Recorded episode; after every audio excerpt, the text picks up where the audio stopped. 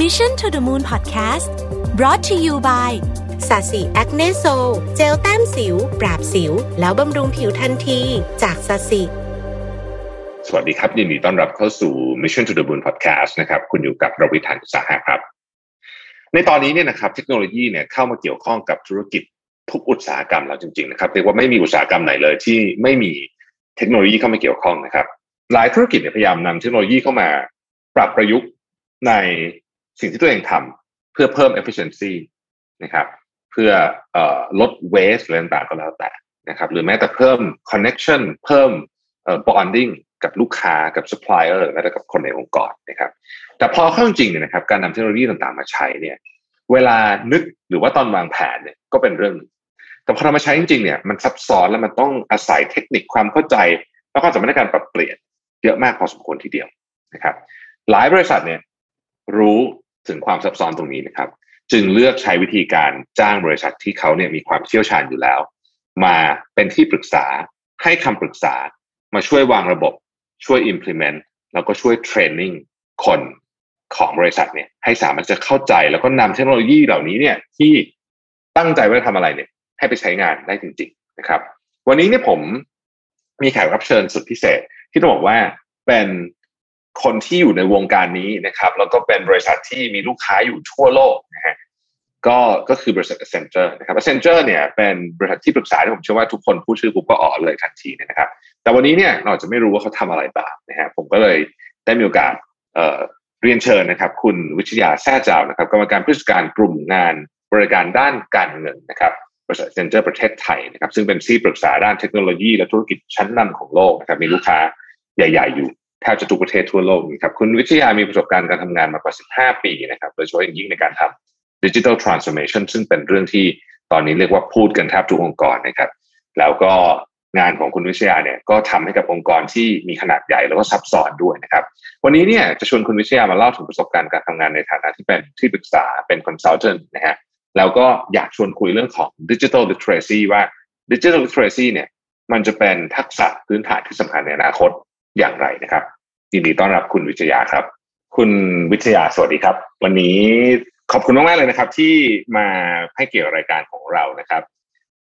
วันนี้ขออนุญาตเข้าไปตรงประเด็นที่เราอยากจะพูดคุยกันเลยดีกว่านะครับ วันนี้หัวข้อของเราเนี่ยคือเรื่องของ digital literacy ทักษะพื้นฐานที่สำคัญของการทำงานในอนาคตนะครับ ในฐานะที่เป็นที่ปรึกษาแล้วก็อยู่ในวงการนี้มานานเนี่ยนะครับ อาจจะต้องอาจจะต้องเริ่มต้นถามแบบนี้ก่อนครับ ว่า จริงๆ ที่ปรึกษาด้านเทคโนโลยีเนี่ยคืออะไร แล้วก็มีบทบาทยังไงนะครับ แล้วก็อาจจะขอให้คุณวิทยาช่วยเล่าถึงการทำงานของ Accenture นิดหนึ่งว่าทำอะไรบ้างนะครับ แล้วก็เอ่อโรของ consultant ในพาร์ทเนี้ยของเทคโนโลยีเนี่ยมีอะไรบ้างครับเชิญครับครับ ขอบคุณครับ ก่อนอื่นก็ยินดีที่ได้รู้จักนะครับ แล้วก็ยินดีที่ได้เจอพี่โรวิทวันนี้นะครับ ก็เอ่อก่อนอื่นขอแนะนำในส่วนของทางบริษัท Accenture ก่อนละกันครับว่าครับผมบริษัทเอ่อที่ปรึกษานะครับในเรื่องของธุรกิจนะครับและเทคโนโลยีชั้นนำของโลกนะครับ ส่วนใหญ่ลูกค้าของเราก็จะเป็นเอ่อองค์กรขนาดใหญ่นะครับ อย่าง coverage ของเราก็จะมีตั้งแต่ใน Fortune 100 เนี่ยเราก็ cover ไปเกือบ 90%นะครับแล้วลูกค้ากลุ่มนี้เนี่ยก็ทำงานร่วมกับเรามาเป็นระยะเวลาเกิน 10 ปีนะครับ เราดำเนินธุรกิจมากกว่า 120 ประเทศนะครับ มีพนักงานอยู่เกินห้าแสนบุคลากรนะครับ แล้วก็ในเมืองไทยเองเนี่ยเราก็มีเอ่อเอ่อพนักงานนะครับมากกว่า 1,000 คนนะครับที่ให้บริการกับองค์กรชั้นนำในประเทศไทยเหมือนกันนะครับ ทีนี้เมื่อกี้พี่รวิทย์ถามว่าแล้ว Accenture ทำอะไรนะครับ จริงๆเนี่ยเราค่อนข้างที่จะเอ่อให้ดำเนินการในเรื่องของการให้คำปรึกษานะครับ รวมถึงพัฒนาระบบได้ได้ว่าค่อนข้างที่จะครบวงจรนะครับ ตั้งแต่ในเรื่องของการวางกลยุทธ์ทางธุรกิจ นะครับ การปรับเปลี่ยนกระบวนการทำงานนะครับ การเสริมตั้งศักยภาพของบุคลากรนะครับ รวมไปถึงการพัฒนาระบบนะครับ ที่เป็นแพลตฟอร์มดิจิทัลในอนาคตนะครับ โดยในบริษัทของเราเนี่ยเราจะแบ่งเนื้องานออกมาเป็น 4 ส่วนนะครับ ส่วนที่ 1 คือส่วนที่เราเรียกว่าเป็น strategy and consulting นะครับนี่คือทีมที่เรากำลังจะมองในเรื่องของการวางกลยุทธ์นะครับในการดำเนินธุรกิจนะครับ โมเดลทางธุรกิจต่างๆ ควรจะเป็นอย่างไร นะครับซึ่งเราก็จะมีผู้เชี่ยวชาญทั้งในแต่ละกลุ่มอุตสาหกรรมนะครับหรือแม้แต่ในส่วนของฟังก์ชัน เช่น supply chain เรื่อง CRM เรื่อง marketing นะครับแล้วก็ผสมผสานเรื่องของเทรนด์ในอนาคตนะครับความเข้าใจใน study ของลูกค้านะครับกับความเข้าใจของเทคโนโลยี เพื่อช่วยในการปรับปรุงองค์กร แล้วก็จะเชฟโรดแมปออกมานะครับว่าภาพเพื่อที่จะบรรลุวัตถุประสงค์ในอนาคตเป็นอย่างไรนะครับกลุ่มที่สองของเรานะฮะเราเรียกว่า Accenture Interactive นะครับหลายคนอาจจะไม่ทราบแต่จริงๆ Accenture เนี่ยเราโดนแรงค์นะครับว่าเป็น number one ในส่วนของ Digital Agency นะครับของโลก 6 ปีติดแล้วนะครับโดยส่วนของ Accenture Interactive เนี่ยคือทีมที่ดูแลในเสื่อในเรื่องของประสบการณ์ของลูกค้าเป็นหลักนะครับในเรื่องของการสร้างแบรนด์นะครับการจะทำแบรนด์ Purpose ให้ resonate กับลูกค้าที่ดีเป็นอย่างไรนะครับการสร้าง engagement หรือ service design ที่ตอบโจทย์ experience ของลูกค้า นะครับที่ดีเป็นอย่างไรรวมไปถึงเรื่องของการทำ digital marketing และ agencies และ creative ต่างๆนะครับก็จะเป็นทีมอันนี้ผมไม่เคยรู้เลยนะเนี่ยไม่ใช่แค่มุ่งแค่ส่วนของธุรกิจใช่ไหมฮะแต่วันนี้เราก็จะมองในส่วนของการที่เอาลูกค้าเป็นศูนย์กลางเช่นเดียวกันนะครับทีนี้ area ที่สามอันนี้ผมคิดว่าหลายๆคนน่าจะรู้จักว่าในส่วนของ Accenture Technology นะครับซึ่งก็จะตรงไปตรงมาว่าคือการทีมงานที่โฟกัสในเรื่องของการสร้างแพลตฟอร์มนะครับโดยการนำเทคโนโลยีสมัยใหม่ นะครับเรื่องของการใช้ cloud นะครับเข้ามาเพื่อที่จะสร้างนวัตกรรมนะครับ รวมถึงการประยุกต์ใช้เรื่องของ Data and Analytics ในเชิงลึกนะครับ เพื่อที่จะสร้างเอ่อ system ขึ้นมานะครับ ที่สามารถที่จะตอบโจทย์นะครับ ตามที่ strategy team หรือทาง interactive team ได้วางไว้นะครับ และส่วนสุดท้ายก็คือในส่วนของ Accenture Operation นะครับ ทีมนี้จะเป็นทีมที่โฟกัสในเรื่องของการผสมผสานระหว่างบุคลากรกับแมชชีน นะครับ เพื่อให้การตอบโจทย์ลูกค้า หรือการให้บริการลูกค้า รวมถึงการดำเนินธุรกิจเนี่ยเป็นไปอย่างมีประสิทธิภาพมากที่สุดนะครับ ผมยกตัวอย่างเช่นเรื่องของการใช้แชทบอทใช้ voice bot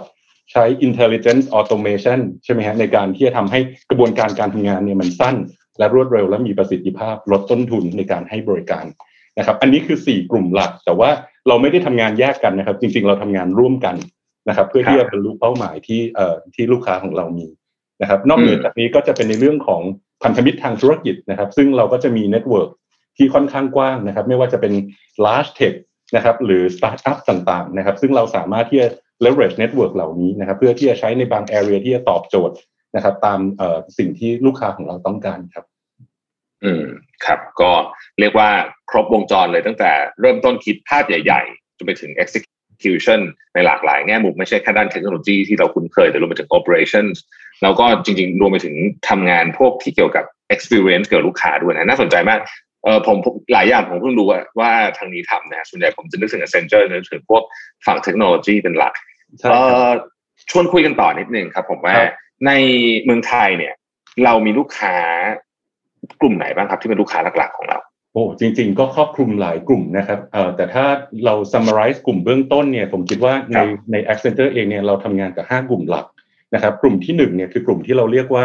communication media กับ technology อันนี้น่าจะตรงไปตรงมานะครับ ว่าคือกลุ่มของธุรกิจโทรคมนาคมสื่อนะครับ หรือ tech business ที่เป็นแพลตฟอร์มใหญ่ ๆ อย่างที่เรารู้จักนะครับ กลุ่มที่2คือ financial service นะครับ ก็คือในส่วนของธุรกิจการธนาคารนะครับธุรกิจประกัน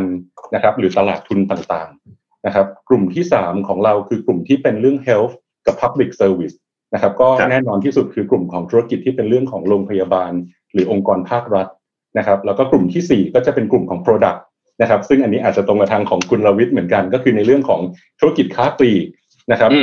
ผลิตภัณฑ์อุปโภคบริโภคต่างๆนะครับ การท่องเที่ยวโรงแรมนะครับ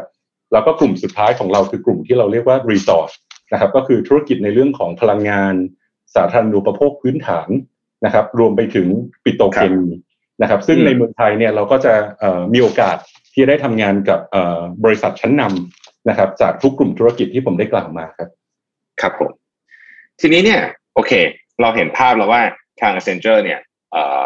ทำอะไรบ้างนะครับ แล้วก็ทำงานกับใครบ้างเนี่ย ทีนี้เพื่อให้ท่านผู้ชมท่านผู้ฟังเนี่ย สามารถจินตนาการหรือว่านึกภาพต่อได้ว่าทาง Accenture เนี่ยเข้าไปช่วยลูกค้ายังไง อาจจะอยากจะรบกวนขอเป็น case study ที่สามารถพอเล่าได้เอาแบบ top line ที่พอเล่าได้เนี่ยครับว่าเวลาเข้าไปช่วยลูกค้าเนี่ยเราช่วยยังไง แล้วเราเรา add value ยังไงบ้างครับครับจริงๆผมว่าเราเราผมอาจจะแชร์ในส่วนของ case study ดีกว่านะครับว่าใน area ที่ปกติเราเข้าไปทำเนี่ยจริงๆ case study ทั่วโลกเนี่ยเราค่อนข้างเยอะ แต่ในเมืองไทยเนี่ยผมยกตัวอย่างอย่างเช่น เรื่องที่หนึ่งคือในเรื่องของการใช้บล็อกเชน นะครับผมคิดว่านี่คือนวัตกรรมที่เริ่มมาเป็น hot topic ในช่วงสองสามปีที่ผ่านมานะครับ ซึ่งในส่วนของ Accenture เองใน area ของบล็อกเชนอย่างในประเทศไทยเนี่ยนะครับ เราก็ได้รับโอกาสนะครับ ที่จะทำงานร่วมกับทางธนาคารแห่งประเทศไทยนะครับ กับธนาคารพาณิชย์ชั้นนำนะครับเพื่อที่จะสร้างโปรแกรมขึ้นมาที่เรียกว่า Blockchain Community Initiative นะครับ โดยที่วัตถุประสงค์คือการนำเทคโนโลยีบล็อกเชนเนี่ยมาทำอย่างไรที่จะให้การดำเนินธุรกิจของทั้งอุตสาหกรรมเนี่ย มันเป็นไปอย่างมีประสิทธิภาพนะครับ สมัยก่อนคุณรวิทย์อาจจะได้ยินว่าเอ้ยทุก ๆ บริษัทเราก็พยายามจะ lean process ของเราเองนะครับ แต่ด้วยเทคโนโลยีอย่างบล็อกเชนเนี่ยมันคือการ lean industry นะครับทำอย่างไรให้ไม่มีความซ้ำซ้อนนะครับสำหรับองค์กรที่มีมากกว่าหนึ่งนะครับ ในกระบวนการที่มันซ้ำๆในลักษณะนั้นนะครับอีก area หนึ่งของบล็อกเชนที่น่าสนใจก็คือเราได้มีโอกาสนะครับทำงานร่วมกับบริษัท Digital Ventures นะครับซึ่งเป็นบริษัทในเครือของธนาคารไทยพาณิชย์ นะครับร่วมกับกลุ่มเครือซีเมนต์ไทยนะครับที่สร้างเรื่องของ concept ของการทำ process procure to pay บนบล็อกเชนซึ่งอันนี้เนี่ยเป็นครั้งแรกของโลกนะครับโดยที่ธุรกิจตรงนี้เนี่ย proposition ที่สร้างขึ้นมาเนี่ยก็ค่อนข้างที่จะพิสูจแล้วว่าลดต้นทุนในการดำเนินธุรกิจเนี่ยเป็นหลักหลายล้านนะครับเป็นสิบล้านนะครับเราก็ได้ recognition จากทั้งทั่วโลกเหมือนกันนะครับว่าเป็น proposition ที่น่าสนใจนะครับซึ่งเราก็จะเริ่มเห็นแล้วว่าบล็อกเชนเนี่ย มันเป็นสิ่งที่ไม่ใช่แค่ของบริษัทใดบริษัทหนึ่งนะครับ แต่มันคือสิ่งที่สามารถที่จะ connect นะครับทุกเรื่องเข้ามาด้วยกันและสร้างศักยภาพที่เพิ่มเติมมากขึ้นนะครับถ้านอกเหนือจากนี้ผมอาจจะแชร์ในส่วนของตัวที่ผมมี passion มาก ๆ อีกตัวหนึ่งคือเรื่องของ digital identity บนบล็อกเชนนะครับซึ่งอันนี้เป็นเป็นเป็นเรื่องของโปรเจกต์ที่เราทำกับทาง UN นะครับจริง ๆ ภาพที่ทำไมถึงผมถึงบอกว่าผมมี passion มาก เพราะว่า เอ่อผมเพิ่งทราบจริง ๆ ในช่วงปีสองปีที่ผ่านมาว่าคนในโลกเนี่ยยังมีเป็นพันล้านคนนะครับ ที่ไม่มี identity นะครับเขาไม่มีบัตรประชาชนเหมือนเรานะครับเขาแล้วเขาเกิดมาเขายังไม่รู้เลยว่าใครเป็นพ่อแม่เขาใช่ไหมเขาสัญชาติอะไรนะครับ เพราะฉะนั้นกลุ่มนี้เนี่ยที่เป็น minority กลุ่มนี้เนี่ยเขามีปัญหาอย่างมากนะครับ หลังจากที่เขาจะต้องเดินทางโอกาสที่จะเข้าถึงสาธารณูปโภคขั้นพื้นฐาน อยากจะซื้อโทรศัพท์มือถือก็ซื้อไม่ได้ อยากจะเปิด บัญชีธนาคารก็เปิดไม่ได้เพราะทุกคนถามหา identity เขาหมดนะครับ ซึ่งส่วนนี้ก็เป็นส่วนที่เป็นระดับ global ที่ Accenture เองเนี่ยเราทำงานกับทาง UN นะครับ เพื่อช่วยเหลือคนกลุ่มน้อยตรงนี้นะครับ นอกเหนือจากในส่วนของบล็อกเชนเนี่ย ผมคิดว่าอีกด้านหนึ่งที่คงไม่พูดไม่ได้ก็คือในเรื่องของการผลิต digital platform นะครับในเมืองไทยนะครับ ไม่ว่าจะเป็นในเรื่องของอีคอมเมิร์ซเรื่องของ mobile bankingนะครับ ซึ่งสิ่งที่เราพัฒนาควบคู่ไปกับ การออกแบบเรื่องของประสบการณ์ของลูกค้านะครับรวมถึงการนำเทคโนโลยีใหม่ ๆ หรือ Data Analytics มาใช้เนี่ยก็จะเห็นได้ว่าหลายๆ mobile application ของเราเนี่ยก็มีลูกค้าในเมืองไทยเนี่ยมากกว่า 10 ล้านอยู่หลายระบบนะครับเสียดายที่พูดไม่ได้แต่เชื่อว่าทุกๆท่านน่าจะมีโอกาสได้ใช้หนึ่งในแพลตฟอร์มที่ที่เราเป็นคนร่วมพัฒนาครับ จริงๆก็พอทราบอยู่บ้างเหมือนกันว่าทางนี้ทำอะไรบ้างนะก็น่าสนใจมากคือมีมิติที่หลากหลาย แล้วก็มีระดับของความลึกที่ที่ผมว่าเออมันมันมัน solve หลายปัญหาในโลกไม่ใช่แค่ปัญหาในเชิงธุรกิจ แต่ว่าปัญหาเมื่อกี้ที่เป็นปัญหาในเชิงของสังคมศาสตร์เนี่ยก็ยังสามารถเข้าไปจับต้องได้ด้วยนะครับ เป็นเป็นสโคปที่น่าสนใจมากเลยทีเดียว ทีนี้ขอกลับ ขอมองกลับไปอีกจากมุมหนึ่งสมมติว่าเป็นลูกค้าเนี่ยวันนี้จะไปคุยกับเซนเจอร์เนี่ยนะครับ แล้วอยากจะคือช่วงนี้เนี่ยผมเชื่อว่าหลายคนก็อยู่ใน process ของการทำ transformation องค์กร โดยเฉพาะตั้งแต่เจอโควิดเข้าไปเนี่ยก็คงจะรีบทำกันพอสมควรนะครับก็เตรียมตัวที่จะรองรับกับโลกใหม่นะการทำ transformation หรือว่า digital transformation ขององค์กรเนี่ย สมมติว่าเข้าไปคุยกับเซนเจอร์อย่างนี้เนี่ยเวลาจุดเริ่มต้นเนี่ยครับอะไรเป็นสิ่งที่ Accenture เริ่มเริ่มมองหาเขาเราจะคุยกับลูกค้าว่า จะช่วยเขายังไงเนี่ยมัน process มันเป็นยังไงครับ ผมคิดว่าอันนี้ตอบด้วยด้วยประสบการณ์ส่วนตัวด้วยนะครับ ผมคิดว่าหลายๆคนเนี่ย ทุกๆคนมองเรื่องของ digital transformation ทุกๆคนมองเห็น opportunity ในโลกของดิจิทัลแต่ผมคิดว่าภาพที่หนึ่งที่เราพยายามจะทำให้มันชัดเจนขึ้นมาก่อนเนี่ยคือ การวางความชัดเจนในเรื่องของเป้าหมายนะครับ และวัตถุประสงค์ในการทำ digital transformation นั้นๆ นะครับเหตุเหตุผลที่ผมต้องพูดตรงนี้เพราะผมรู้สึกว่า digital transformation เนี่ยมันคือการเปลี่ยนแปลงครั้งใหญ่ครั้งหนึ่งนะครับในหลาย ๆ องค์กรนะครับเพราะฉะนั้นความชัดเจนเนี่ยมันช่วยนะครับที่จะทำให้ทั้งในองค์กรเองเนี่ยมีความเข้าใจและมี buy in ที่ชัดเจนนะครับหลาย ๆ คนที่ผมพูดได้ว่าหนึ่งใน key success factor ของ digital transformation เนี่ยคือ buy in ที่เราได้ภายในองค์กรของเราเองด้วย นะครับ ถ้าเราไม่ได้ตรงนั้นทุกๆคนยังเดาเอ๊ะเราจะทำทำไมทำแล้วเราได้อะไร และทุกคนไม่ร่วมแรงร่วมใจที่จะไปเนี่ย โอกาสที่จะประสบความสำเร็จเนี่ย ผมว่าก็ลดลงอยู่ในระดับหนึ่งนะครับ เพราะฉะนั้นเป้าหมายวัตถุประสงค์นะครับ วันนี้เราเป็นอย่างไร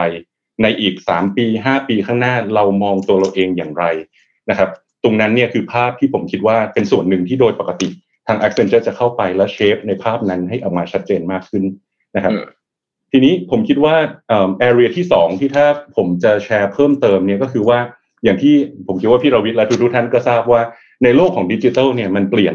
บทบาทและกระบวนการนะครับในการทำงานเนี่ยค่อนข้างมากนะครับ อย่างยกตัวอย่างอย่างเช่น สมัยก่อนเวลาเราอยากจะขายของอย่างหนึ่ง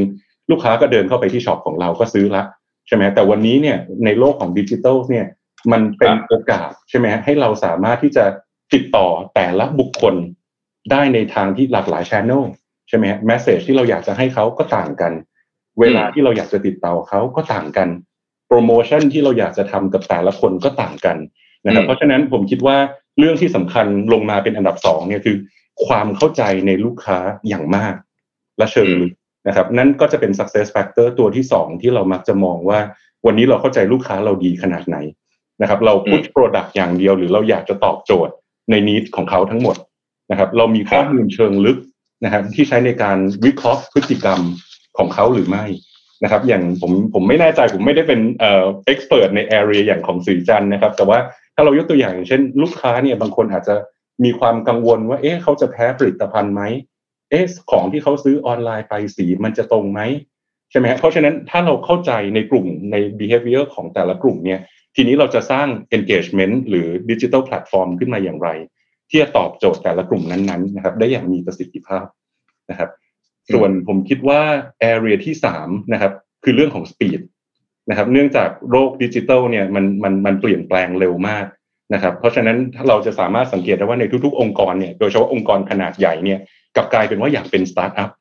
นะครับเพราะเหตุผลหนึ่งเนี่ยคือเรื่องของการเปลี่ยนนวัตกรรมหรือความคิดของเราเนี่ยให้มันไปกลายเป็นสิ่งที่เราสามารถส่งไปถึงลูกค้าได้เนี่ย ในระยะเวลาที่เร็วที่สุดและสั้นที่สุดเนี่ยมันเป็นอย่างไรนะครับ ผมเชื่อว่าในหลาย ๆ องค์กรเนี่ยมีนวัตกรรมมีไอเดียมีอินโนเวชันนะครับ แต่ว่าในยุคนี้สมัยนี้นะครับ ผมคิดว่าสปีดเนี่ยค่อนข้างสำคัญนะครับ คู่แข่งเราก็หลาย ๆ ท่านเนี่ยก็ไม่ได้ไม่ได้ช้าไปกว่าเรานะครับ เพราะฉะนั้นตรงนั้นเนี่ยมันจะมีผลทั้งในเรื่องของกระบวนการในการทำงาน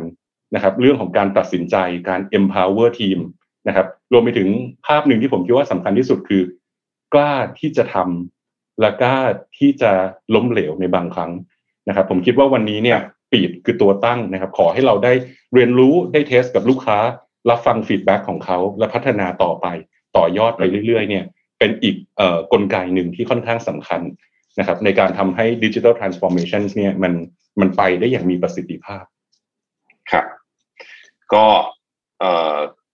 กล่าวโดยสรุปเนี่ยนะฮะเอ่อตอนแรกคือโจทย์สำคัญมากโจทย์ต้องชัดเจนว่าจะเอาอะไร objective อะไรเออไม่ใช่เพียงแค่ทำเพราะว่า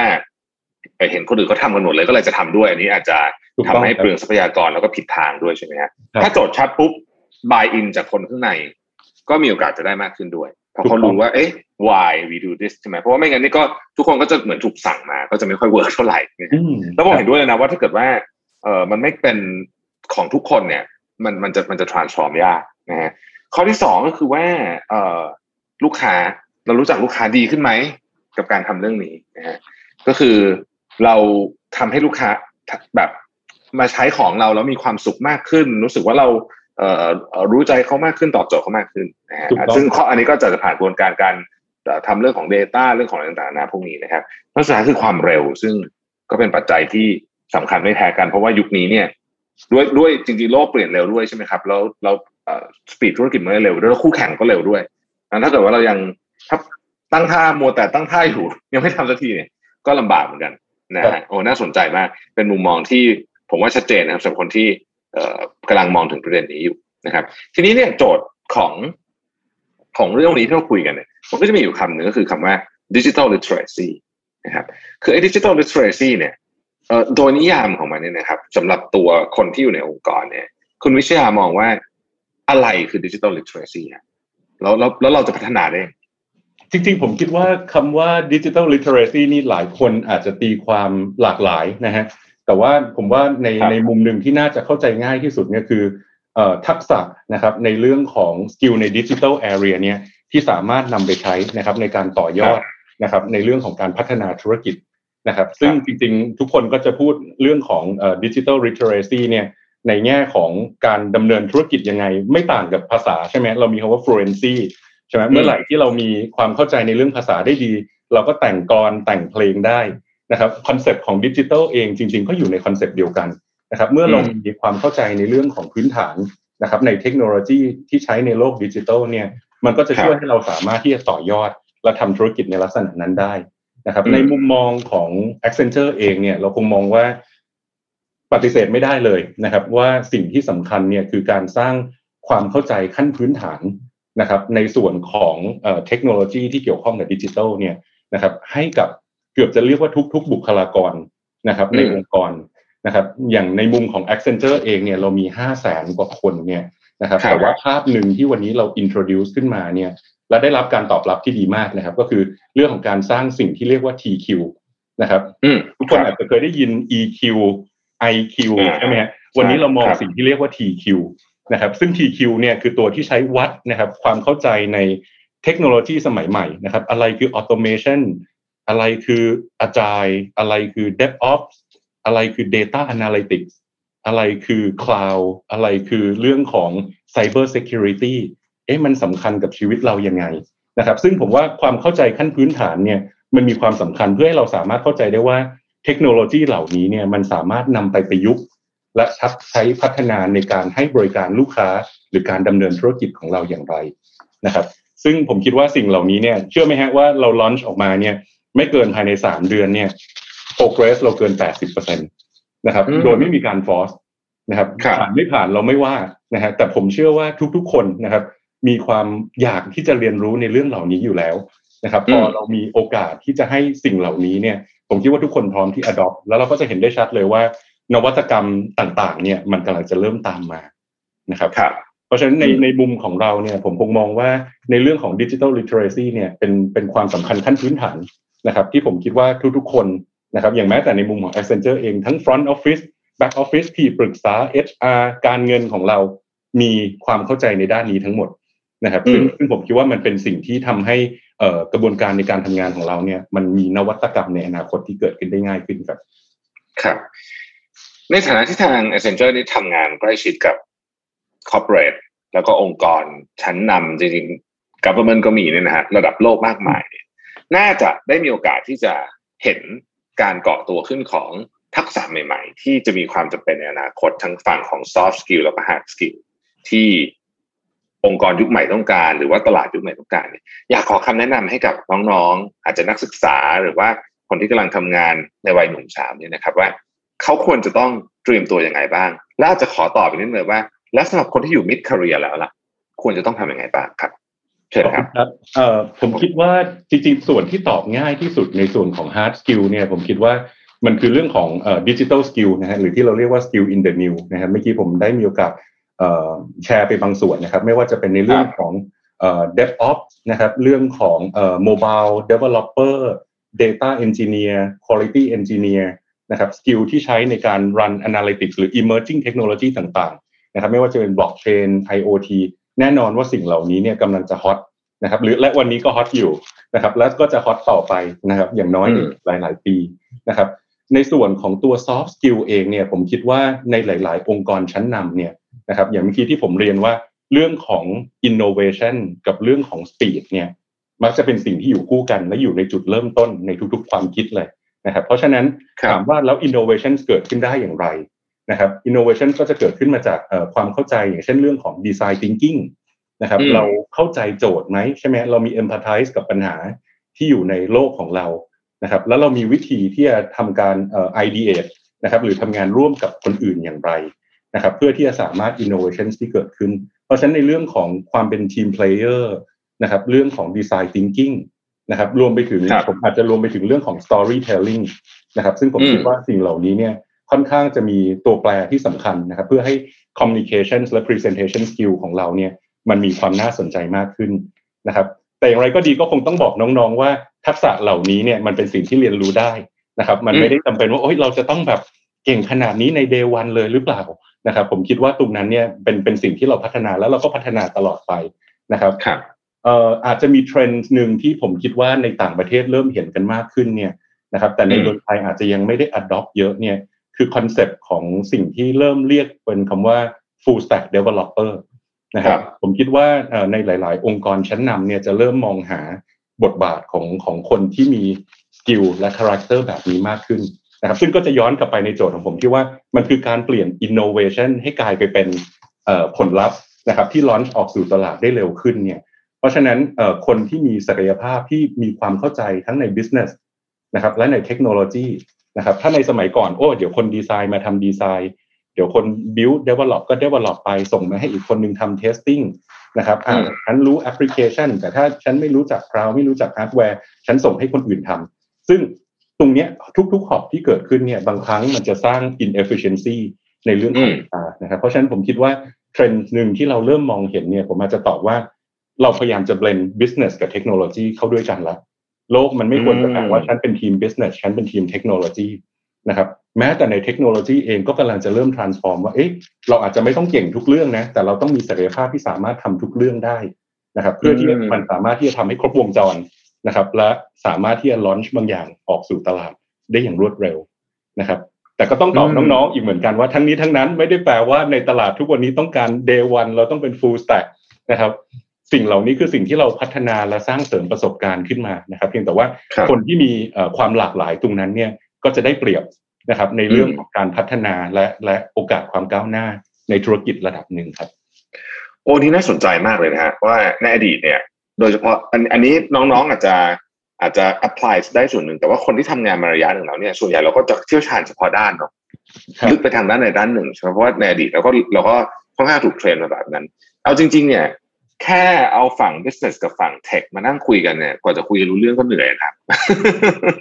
บางทีต้องมีบางทีต้องมีคนแปลหนึ่งคน หรือว่าอาจจะเป็นเรียกว่าเป็นกรรมการก็ได้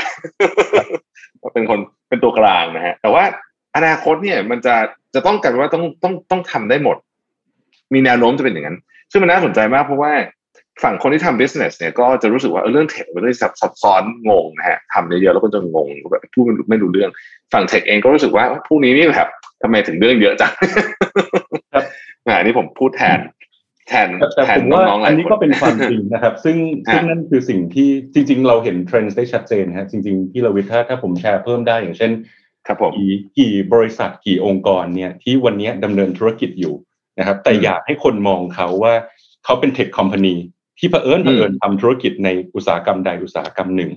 อืมนะครับ ผมคิดว่าภาพตรงเนี้ยมันมันค่อนข้างที่จะชัดนะครับ ว่าครับ business กับไอทีเนี่ยมันมันต้อง blend ด้วยกัน แล้วมันต้องเป็นศูนย์กลาง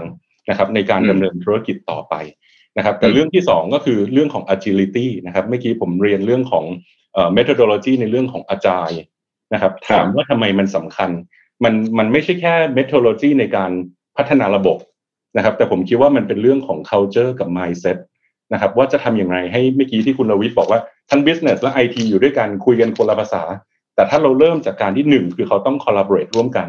สองคือเขามี share success ร่วมกัน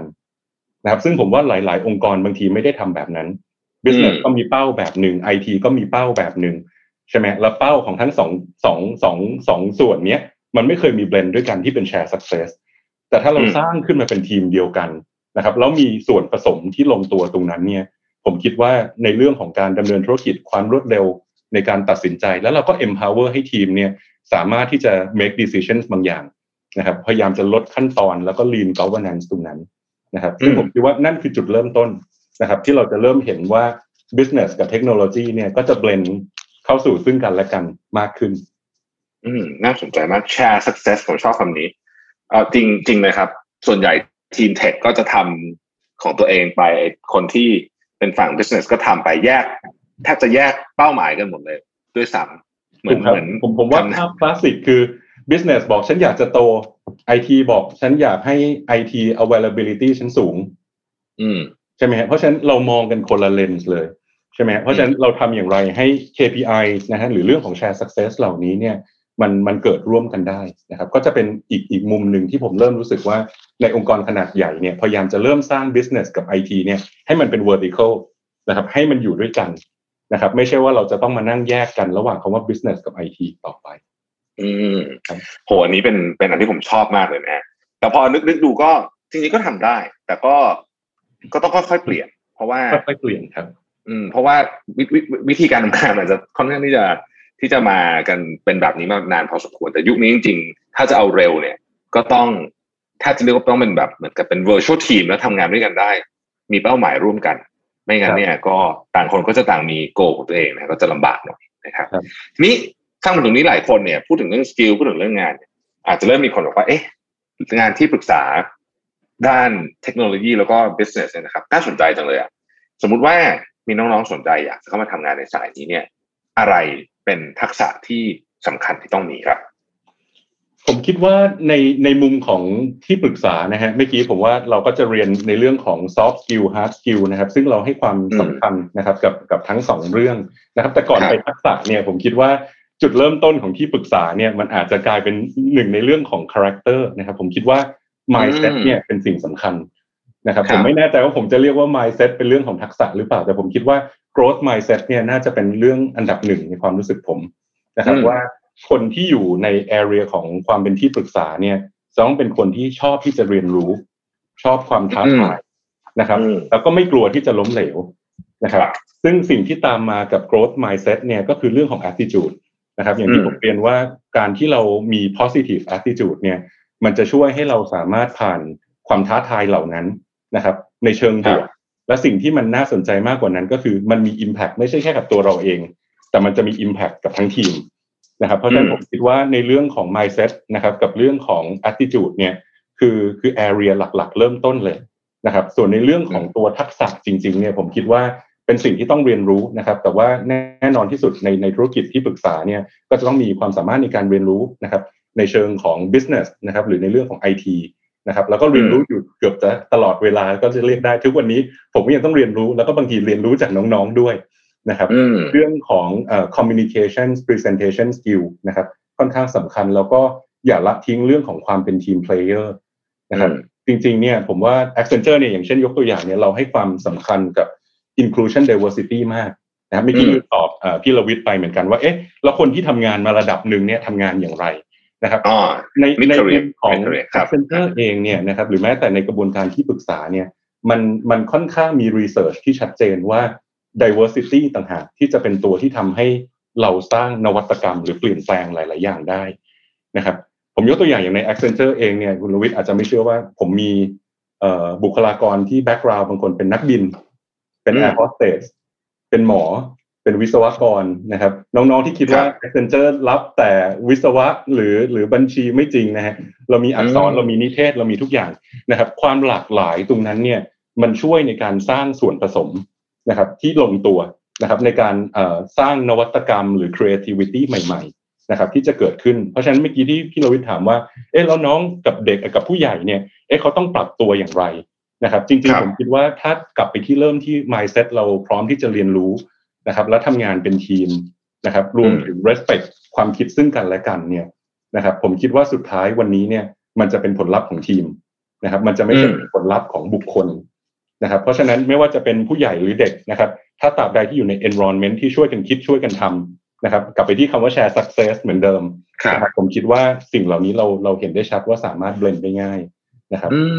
ส่วน hot skill ผมว่าอันนั้นน่าจะชัดเจนนะครับว่าเอ่อขอให้มีทักษะในการเรียนรู้แหละครับ ผมว่าสกิลในอนาคตเราเราเรียนรู้ได้นะครับ ขอให้มีใจนะครับ แล้วมีความอยากที่จะเรียนรู้และพร้อมที่จะเผชิญเรื่องใหม่ ๆ นะครับ อืมครับโอ้เป็นเป็นภาพรวมที่ที่ผมว่าให้ให้คนที่กำลังอาจจะติดขัดเรื่องนี้เนี่ยสามารถไปคิดต่อได้ดีมากเลยทีเดียวในยุคนี้เนี่ย ผมทราบมาว่าทาง Accenture เองเนี่ยก็เห็นความสำคัญของเรื่องของการ up skill re skill ต่างๆนานาเหล่านี้เนี่ยแล้วก็ได้เจาะลงไปถึงที่ต้นทางเลยก็คือสถาบันการศึกษา ที่ได้ไปทำงานร่วมกับทางมหาวิทยาลัยกับนักศึกษาเนี่ยนะครับ คุณวิชยาเล่าประสบการณ์ แล้วก็สิ่งที่ได้ไปสัมผัสกับน้องๆ คนรุ่นใหม่เนี่ย เจออะไรบ้างแล้วเรามีเรื่องอะไรน่าประทับใจบ้างครับ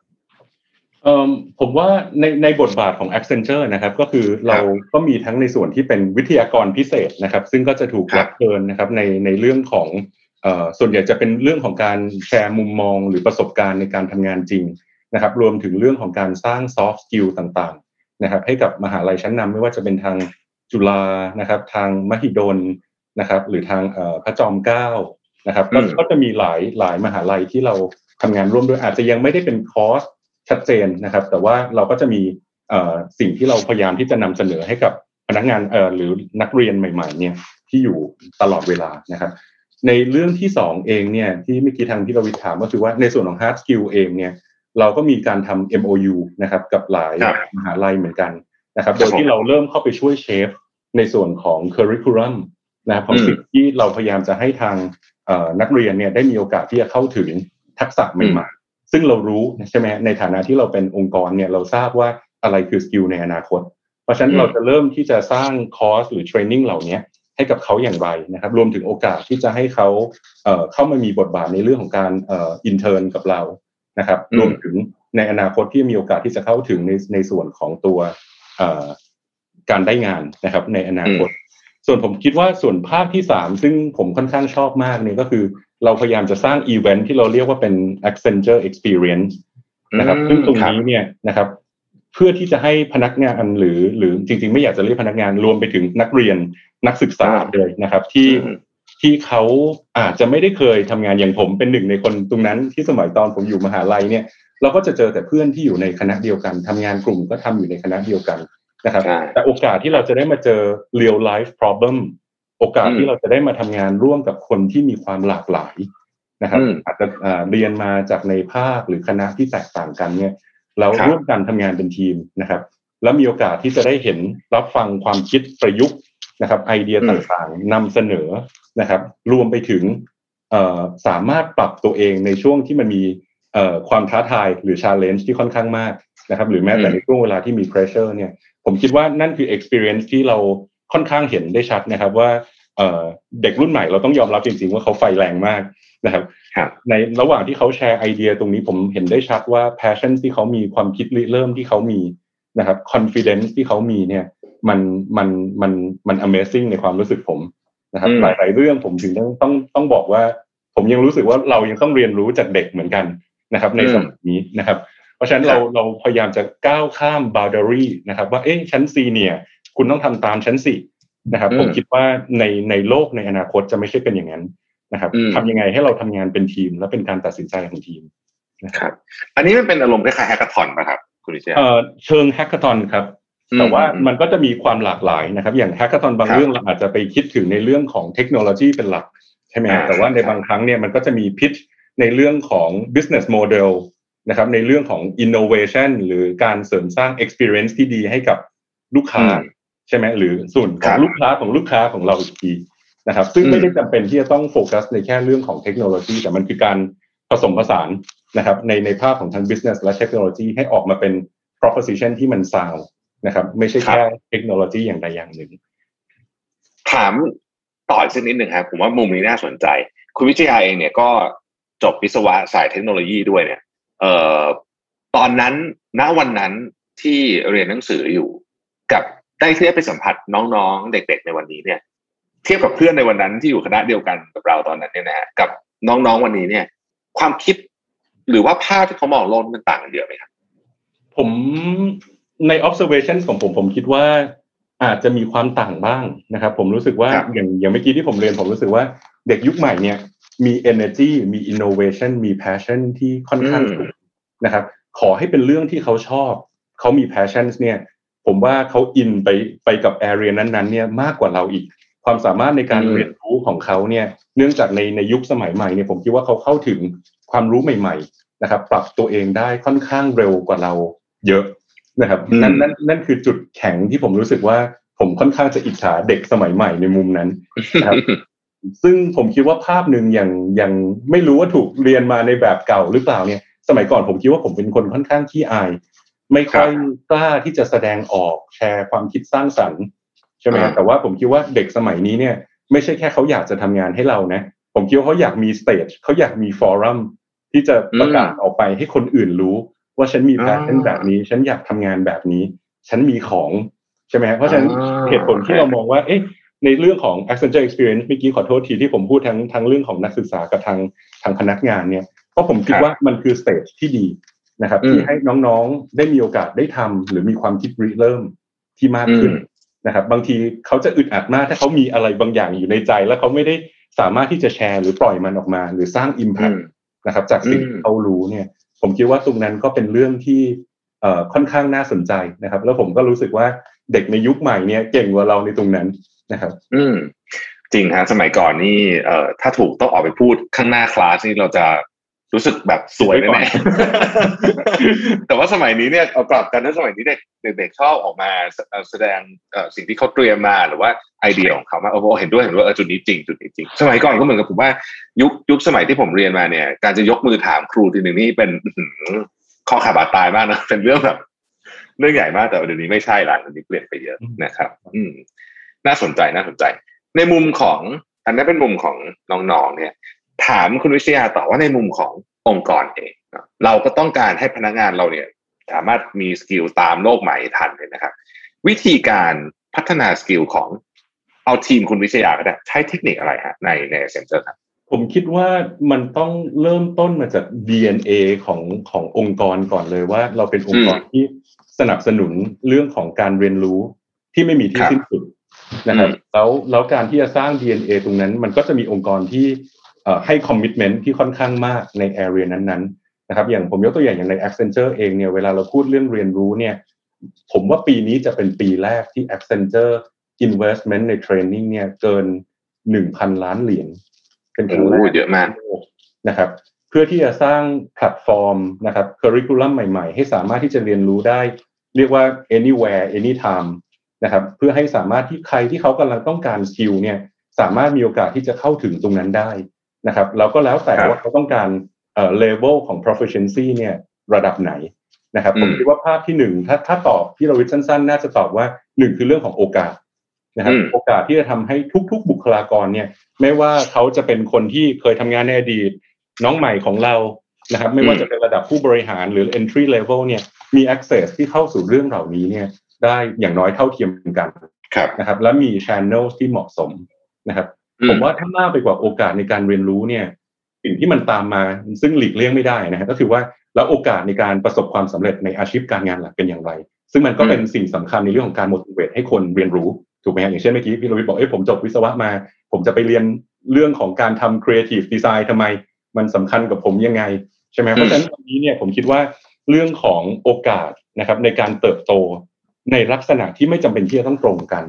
นะครับก็สำคัญ เราต้องมีเอ่อ career path ที่หลากหลาย ตาม passion ตามเอ่อทักษะนะครับที่บุคลากรของเราเนี่ยอยากจะมีนะครับ อันนี้ก็ต้องยอมรับตรงๆว่าไม่ใช่ทุกคนอยากจะเป็นเหมือนกันนะครับ ภาพหนึ่งใช่ที่ผมอาจจะแชร์ได้อย่างในมุมของ Accenture เนี่ยตลอดช่วงผมคิดว่า 3-4 ปีที่ผ่านมาเนี่ยเราเลิก concept ของคำว่าเอ่อตัด curve force rank นะครับอืมอืมไม่มีอีกต่อไปนะครับในมุมของเราเนี่ยเราเรา recognize ในเรื่องว่า แต่ละคนมี strength และ weakness ที่ไม่เหมือนกัน เพราะฉะนั้นอืมโอกาสความก้าวหน้าของแต่ละคนเนี่ย เราวัดกันที่แต่ละบุคคล เราไม่มีการไปเปรียบเทียบนะครับ เพราะมันเปรียบเทียบไม่ได้ใช่ไหมสมมติผมอืมอาจจะแบบเก่งในด้านเทคนิคคนหนึ่งเขาเก่งใน area ที่เขาเป็น business เขามี creative thinking นะครับ เพราะฉะนั้นแต่ละคนและโอกาสในการก้าวกระโดดในในอาชีพเนี่ย เราก็ไม่ได้วัดเขาตามอายุงานอีกต่อไปอืมผมชอบเรียกว่าเหมือนเราเล่นกระโดดสูง ใช่ไหมอืมเด็กที่จบเข้ามาใหม่ใน entry level เรามีความสูงระดับหนึ่งให้เขากระโดดใช่ไหมฮะเราอาจจะให้เขาอะหนึ่งเมตรอะใช่ไหมฮะถ้าปีที่สองปกติเราคิดว่าเขาควรจะได้สักร้อยยี่สิบนะแต่ถ้าเขากระโดดได้ร้อยห้าสิบตั้งแต่ปีแรก โอกาสที่เขาจะก้าวหน้าในอาชีพการงานเนี่ย ก็จะสูงตามเขาไปด้วยนะครับอืมเพราะฉะนั้นผมคิดว่าในเรื่องขององค์กรเองเนี่ย ภาพที่หนึ่งคงมองที่โอกาสในการเรียนรู้นะครับ ที่เราครับให้กับบุคลากรของเรา โอกาสในการก้าวหน้านะครับ และมีเอ่อ flexibility ใน career path ที่หลากหลายนะครับอืมส่วนสุดท้ายที่ผมว่าก็ต้องไม่พูดไม่ได้ก็คือในส่วนของตัว leadership เองนะครับอืมก็ต้องเป็น role model ที่ดีนะครับ ว่าเราเองเราก็พร้อมที่จะเปลี่ยนตัวเราเองนะใช่ไหมฮะเราเองเราก็เคยคิดว่าเอ๊ะฉันเป็นคนที่ประสบความสำเร็จนะฉันก็อยู่ตรงนี้สบายอยู่แล้ว เอ๊ะทำไมฉันต้องไปเรียนรู้ใหม่ทำไมฉันต้องรู้ทักษะใหม่ทำไมฉันต้องเดินไปในทางใหม่ นะครับ ซึ่งผมคิดว่าในเรื่องของ leadership และ culture เนี่ยเป็นส่วนสำคัญที่จะสร้างไอไอ concept ของทำให้พนักงานทุกคนเนี่ยมีความรู้สึกที่อยากจะเรียนรู้และมีความกระตือรือร้นตลอดเวลาอืมโอ้ครบถ้วนมาก ๆ เลยนะฮะนี่เป็นแบบการเปิดมุมมองที่ผมนานๆจะได้มีโอกาสคุยภาพใหญ่ แล้วก็ดูลงมาภาพที่เป็นสเปซิฟิกแบบนี้นะครับ ต้องต้องบอกว่าเราได้ไอเดียได้ความรู้จากคุณวิทยาเยอะมากเลย แต่ก่อนจากกัน มีหนึ่งคำถามสุดท้าย ซึ่งผมจะถามแขกรับเชิญเราทุกคนเลยนะฮะที่ได้มาในรายการนี้ได้มาพูดคุยกันก็คือว่าโควิดผ่านมาปีนิดๆละนะครับ ช่วงนี้มันโควิด เนี่ย ให้บทเรียน หรือว่าสอนอะไรคุณวิทยาบ้าง โดยเฉพาะในในแง่มุมของโลกธุรกิจ หรือจะเล่าเรื่องเรื่องส่วนตัวก็ได้นะครับ แง่มุมไหนก็ได้ครับเชิญเลยครับโอ้ผมว่าในมุมมองของธุรกิจเนี่ย ผมคิดว่าค่อนข้างชัดเจนนะครับว่า สิ่งที่เราเคยมองโลกของเราในอนาคตว่ามันจะเป็นดิจิทัลมันจะมีการเปลี่ยนแปลงในเรื่องของ consumer behavior นะครับ แล้วก็จะเคยมีคนที่เดาต่างๆนานาว่า เอ้ย มันยังไม่เกิดนะมันยังไม่เร็วนะผมว่าโควิดเนี่ยเป็นภาพที่ชัดเจนว่ามันมันยิ่งกว่าตัวเร่งนะครับ หลายๆอย่างที่เราเคยพันไว้ว่าเฮ้ย2025นะนะครับ เดี๋ยวนี้เนี่ยมันเกิดขึ้นตั้งแต่ในปี2020นะครับ อีกภาพหนึ่งที่ผมคิดว่ามันค่อนข้างเปิดโลกเนี่ยก็คือว่าโควิด มันเป็นสิ่งที่เทสไอความเชื่อในอดีตของเรานะครับ ว่ามันจะต้องเป็นอย่างนั้นมันไม่น่าจะทำรีโมทได้ พนักงานไม่น่าจะทำงานที่บ้านได้อย่างมีประสิทธิภาพ collaboration มันเกิดขึ้นไม่ได้ เอ๊ะถ้าเราจะต้องดีไซน์ process ด้วยกันทำงานร่วมกัน โอ้ยมานั่งเขียนเอ่อวิมเลนสวิมเลนไดอะแกรมหรือเขียนเจอร์นี่บนบน Microsoft Teams เนี่ย มันไม่ efficient ผมว่าเรื่องเหล่านี้เนี่ยมันมันถูกเคลียร์ออกไปเลย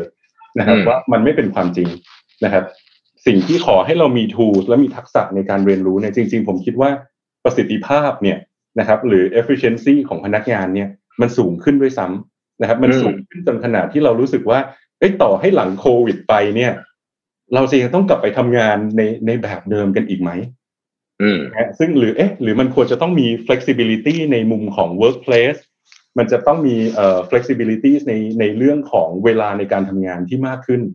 นะครับซึ่งซึ่งผมคิดว่าหลาย ๆ status quo ที่เรามองเนี่ยมันมันโดนเปลี่ยนโดยสิ้นเชิงจากในส่วนของโควิดนะครับ แต่อย่างไรก็ดีผมคิดว่าภาพหนึ่งที่ที่เราก็ยังค่อนข้างเป็นห่วงเนี่ย ผมยังเชื่อว่ามนุษย์ทุกคนต้องการ bonding เนาะเราต้องการปาร์ตี้เราต้องการ ความเข้าใจนะครับ โดยเฉพาะอย่างยิ่งน้องใหม่ ๆ บางทีที่จบมาเนี่ยเอ้ยเราเราได้ coaching ที่เพียงพอหรือเปล่า เรามีโอกาสได้รู้จักเพื่อนร่วมงานเราดีไหม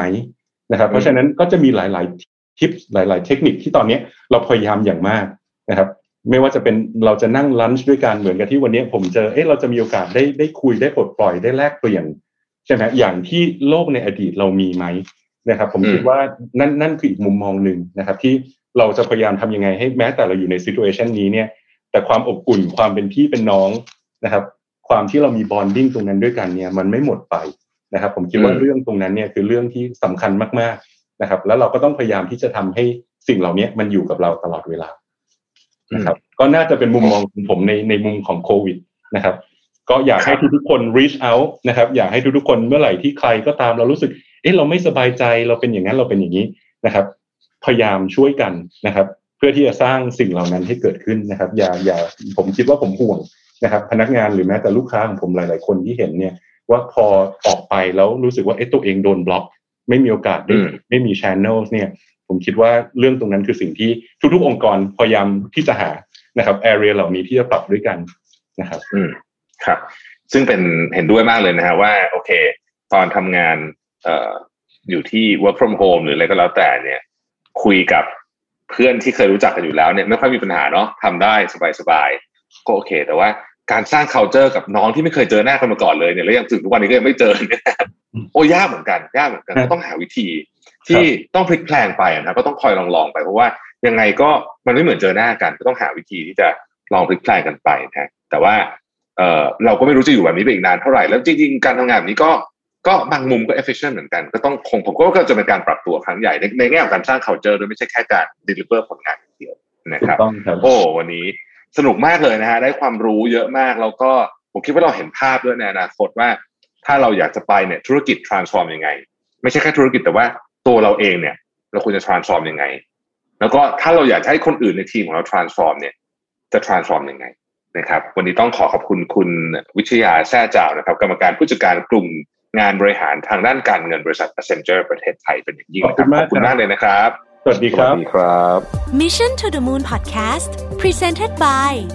สาสีแอคเนโซ